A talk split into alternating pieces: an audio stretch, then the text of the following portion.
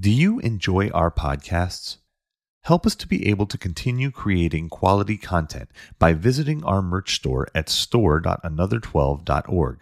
You'll find some great merch there, and the best part about it is that a portion of every purchase goes to support the work that we do.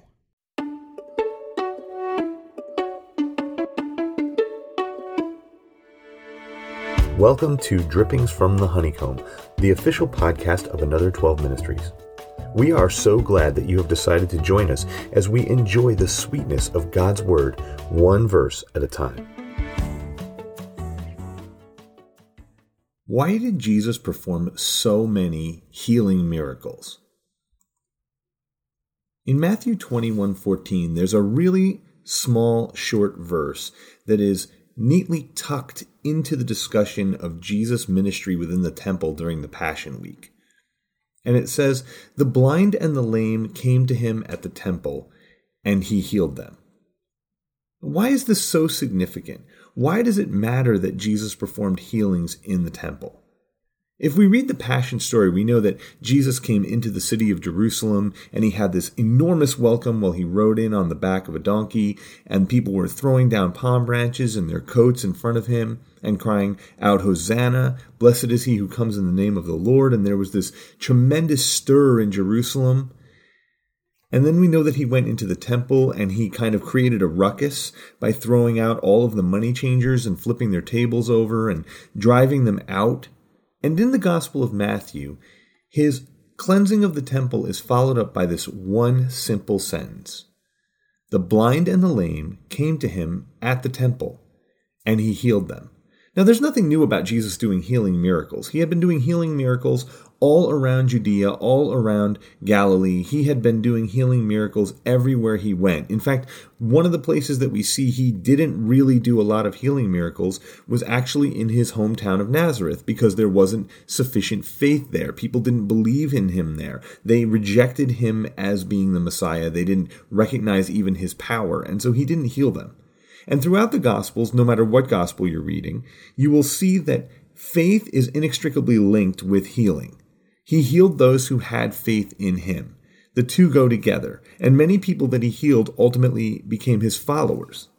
So, why, in the midst of the Passion Week, in the midst of this temple scene, did Matthew feel the need to put in a verse about Jesus healing people?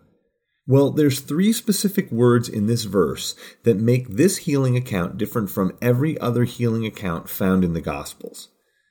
And those three words are at the temple. This is incredibly significant that Jesus was doing healing at the temple. Now, way back in Israel's history, when Israel was in the wilderness, when they were following Moses, God gave them commands to build this tent. It was called the tabernacle, and it was an ornate structure that was movable that would serve as a house of worship for the children of Israel. It was where the Lord would meet with his people. It housed the Ark of the Covenant, and the Shekinah glory rested on the Ark and filled the most holy place in the back of the tabernacle. And in this tabernacle, God had some very specific rules for the priests. Those who served in the holy place had to be without blemish. In other words, they could not have any physical malady. They couldn't be blind. They couldn't be lame. They couldn't have any illnesses. They couldn't have numerous different things that were wrong with them. These issues would disqualify them from coming before God. Now, that was not because God did not like or did not love people who were disabled. That was simply because, under the old sacrificial system, God's holiness demanded that the person serving him must be fully pure and without blemish. That meant physical blemish or spiritual blemish. And so there were very specific purification rituals that God put in place to keep those who served before him from incurring the wrath of his holiness. It doesn't mean that he was per se angry with them, but when they were impure, if they came before him, he is so holy that he cannot be directly in the presence of any impurity, any sin. And so his wrath would break out against them to preserve his holiness, and he would destroy that impure person. And because of this, it extended to physical maladies as well. And from these laws, the Jews also created ordinances around the temple for the same purpose. And since the temple had courts, it had an outer court and then an inner court and then a sanctuary and then the Holy of Holies, which again is where the Ark of the Covenant was, where the Shekinah glory rested. They had restrictions. So in the court of the Gentiles, everybody could come to that court. Everybody could be in that area. People who were Jews, people who were not Jews, people who were ill, all kinds of people, anybody could come and worship God in that place, which is specifically why Jesus did not want the money changers operating in that space. That space was designed for prayer. It was designed for any person to come near to God and be able to worship Him. But as you went closer in, the laws that govern purity to stand directly before the presence of God were enforced. And so only Jews could proceed past the court of the Gentiles, and only Jews that were pure physically could pass. So you could be a Jew, but if you were blind, you were restricted to the outer court of the Gentiles.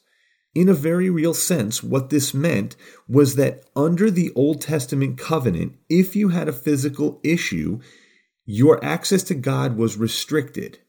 Now we know that God gives grace, and we know that God has treated those who have called upon his name with grace throughout the pages of Scripture.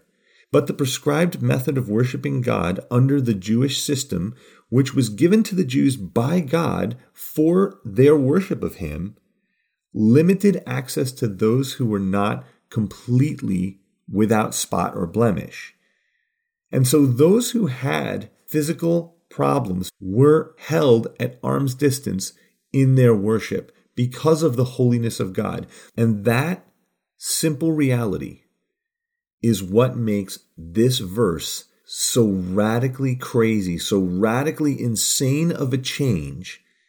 And because it's such a small verse, and because where it's tucked in the story, it makes it very easy to miss. It makes it very easy to read over the verse and go, oh, Jesus is healing people again. And he is, just like he has been. But all along, there's been a deeper meaning behind the healings. There's been a bigger reason behind these healings. Yes, he had compassion on his people, but the healing was more than just healing them because he felt bad for them. Jesus was healing people as a symbol of showing that he had come to restore mankind's relationship with God. When a leper came to him who was an outcast of society and Jesus healed him, that leper was now included in society. When a woman who was bleeding came to him, who was an outcast of society because she was continuously ceremonially unclean, and he healed her, she was now able to be ceremonially clean and enter society. When a blind man came to him to be healed, he was someone who had to beg for a living in the past, but now he was able to enter society as a full member of society, not being disabled in any way. And when Jesus takes up a position in the temple after throwing out the money changers who were defiling the outer court of the Gentiles, God Himself meets with all of those who cannot go beyond the court of the Gentiles, and He heals them there. The implications of what Jesus did in the outer court of the temple are simply earth shattering in the society in which they happened. All of these people who have never been able to set foot inside the sanctuary of the temple, the inner court, because they were unclean, because of their physical sickness, are now restored to full health and are able to enter in as a full member of the covenant community and worship God directly. Jesus was tearing down the walls that kept his people from worshiping God because their physical issues kept them from being in God's presence because God's holiness would break out and destroy them.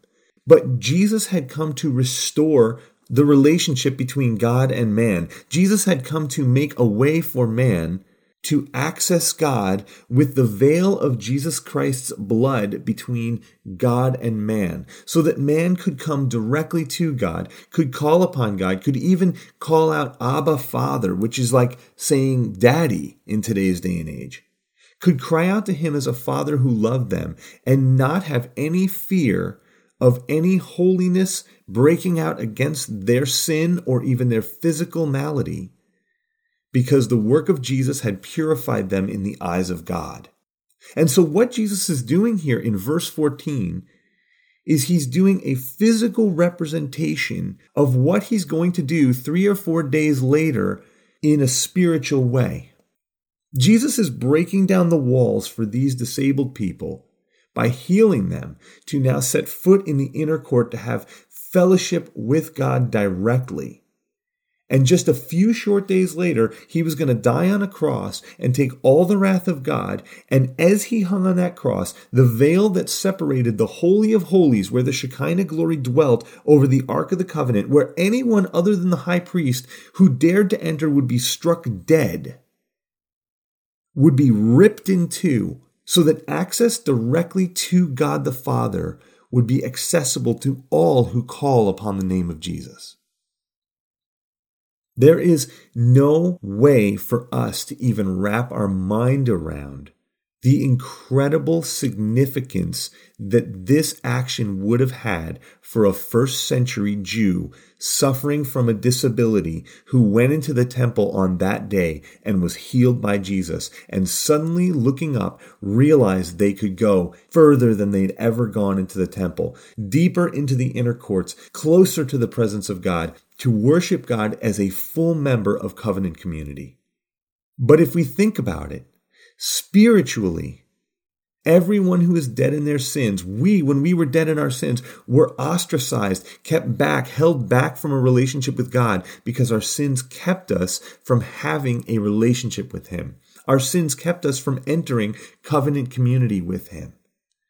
But because of the work of Jesus on the cross, anyone who calls out and repents and accepts Jesus Christ as Lord and dedicates their life to serve Him, to become a disciple of Jesus Christ, who receives the Holy Spirit, is healed, is made pure in the eyes of God the Father, so that he can now enter into the most intimate, deepest, closest possible relationship that is available with God the Father, which is adoption by God the Father as sons and daughters because of the work that Jesus did on the cross.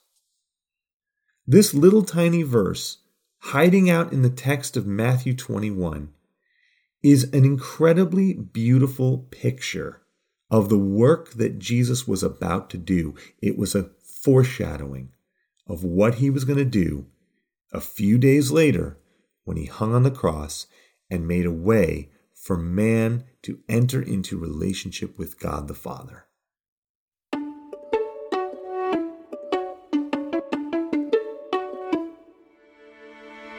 I hope you enjoyed this episode of Drippings from the Honeycomb. If you would like to learn more about Another 12 Ministries and the work that we are doing to train youth ministry leaders to bring the gospel to young people, visit another12.org. If you would like to support our ministry, click on the donate link in the description below.